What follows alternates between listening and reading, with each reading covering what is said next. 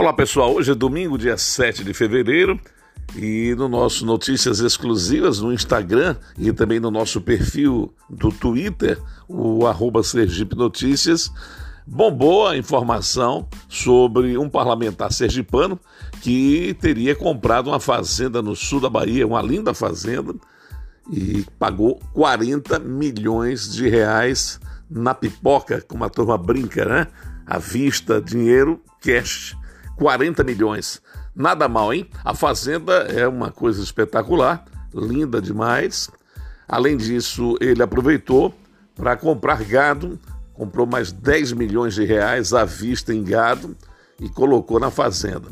A notícia é verdadeira, eu já chequei a informação, realmente é uma notícia verdadeira, eu não iria publicar se não fosse uma notícia com procedência.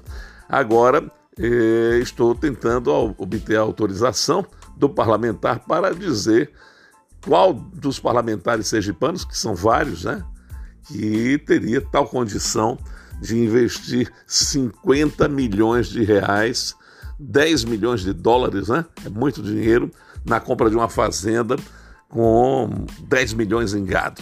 Realmente poucas pessoas no Brasil e em Sergipe, então, mais difícil ainda, teriam essa condição.